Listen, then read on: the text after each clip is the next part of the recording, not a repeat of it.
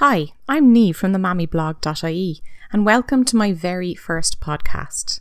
In case you didn't know, I'm a self confessed, dog mad, shoe obsessed movie buff, and I'm also a writer and editor. Up until my son arrived last December, I'd never changed a nappy, made a bottle, put on a onesie, or even held a baby for more than five minutes without it unleashing what I like to call the death roar. Needless to say, it's been a momentous change in my life, and I'm now trying to navigate this brand new world of motherhood with honesty, grace, love, and humour. I hope you'll join me on my journey with this new podcast, where at first I'll be reading some of my most popular stories and musings on mammy life. I'll also be chatting about the issues that I, and I expect most of you listening, face on a daily basis the challenges, the highs, the lows, those times when you might just want to scream into a pillow or just question your very sanity. I'm also going to be focusing on postnatal depression. Um, this is a topic that's really close to my heart because when I first became a mum uh, last December, I really did struggle at the start and I was feeling completely overwhelmed. Um, I wasn't myself. I, I looked in the mirror and I didn't know who I was. And things just got worse and worse for me until I eventually hit rock bottom towards the end of January. Um, and things did get brighter, um, things did improve. Um, there was light at the end of the tunnel for me, but I think it's a topic we need to talk more and more about because it's something that so many of us mums go through and it's still very much a taboo subject. It's something I think we're afraid to talk about because, you know, for fear of, of what might happen, you know, for being judged, the repercussions. And that's something that I want to I want to banish completely. Um, there's no shame. Um, you know, you haven't done anything wrong. It's not your fault. It's something that's beyond your control, but there's something that you know, there's help out there for you. And I think the more we talk about it, the more we're going to help each other. So I have always been really open about it. Um, and that is, is really part of the reason why I started the blog in the first place. So that's definitely going to be a topic I'm going to revisit and revisit. Um, and if you have a story you'd like to share, an experience of postnatal depression, um, please don't be afraid to get in touch with me. You can contact me on the mammyblogger at gmail.com or head over to the website www.themammyblog.ie um, where you'll find a whole host of my blogs um, where I talk about my own personal experiences with postnatal depression. Uh, finally, I'm hoping to chat to some of you other mammies out there, uh, find out what makes you tick. Um, so if you think that could be you or you know a mammy um, who'd like to come and chat to me, then again, please get in touch. So, for now, uh, first up, I'm going to read one of my most popular blogs from the website called Five Reasons Why You Won't Sleep in the Maternity Ward. And this one really struck a chord with you, fellow mamas. It's, it, I think it's probably my most popular blog. Um, and I think the reason is it, it's one we can all relate to because no matter what way you gave birth, um, you know, whether it was uh, sort of a traditional labor, whether you had an epidural, whether you had a cesarean, whatever, and whatever ward you were in, public, private, it doesn't matter. We all have this, this common experience of just not being able to sleep after you give birth. Um, so, yeah, sit back, relax, get away from the kids for a few minutes if you can, grab a nice cuppa, maybe a chalky bicky or two, um, and enjoy. Now, don't let them kick you out of that hospital bed until you're ready to go home.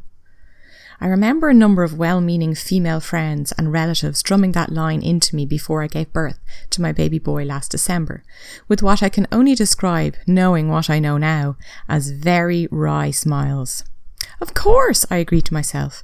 Sure, I'll want to catch up on as much sleep as possible before heading home with the baby, so I'll try and stay in as long as they'll let me. Oh, how wrong I was. Let's be frank. That one to three night stay in hospital with your raw, torn up body and tiny, wrinkled, crying newborn lying by your side are probably the most exhausting few days of your life.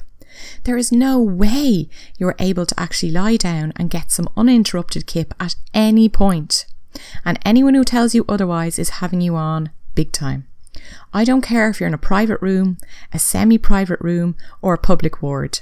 The bottom line is you'll pretty much get zero sleep and need to survive on a series of unfulfilling catnaps.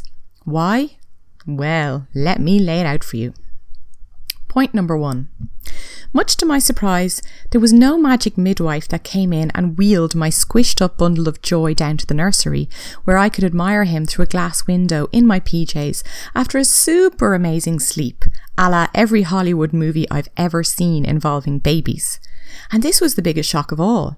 I can clearly remember feeling completely exhausted, sort of like I'd been run over by a truck with horrendous jet lag thrown into the mix, and being left with my new baby by my side in a small cot. I'd given birth at around 4am, and by 7:30 p.m. that evening my delighted but exhausted husband was falling asleep standing up. So I sent him home for some rest, naively thinking the midwife might wheel the baby off to said magical nursery land while I slept. Wrong.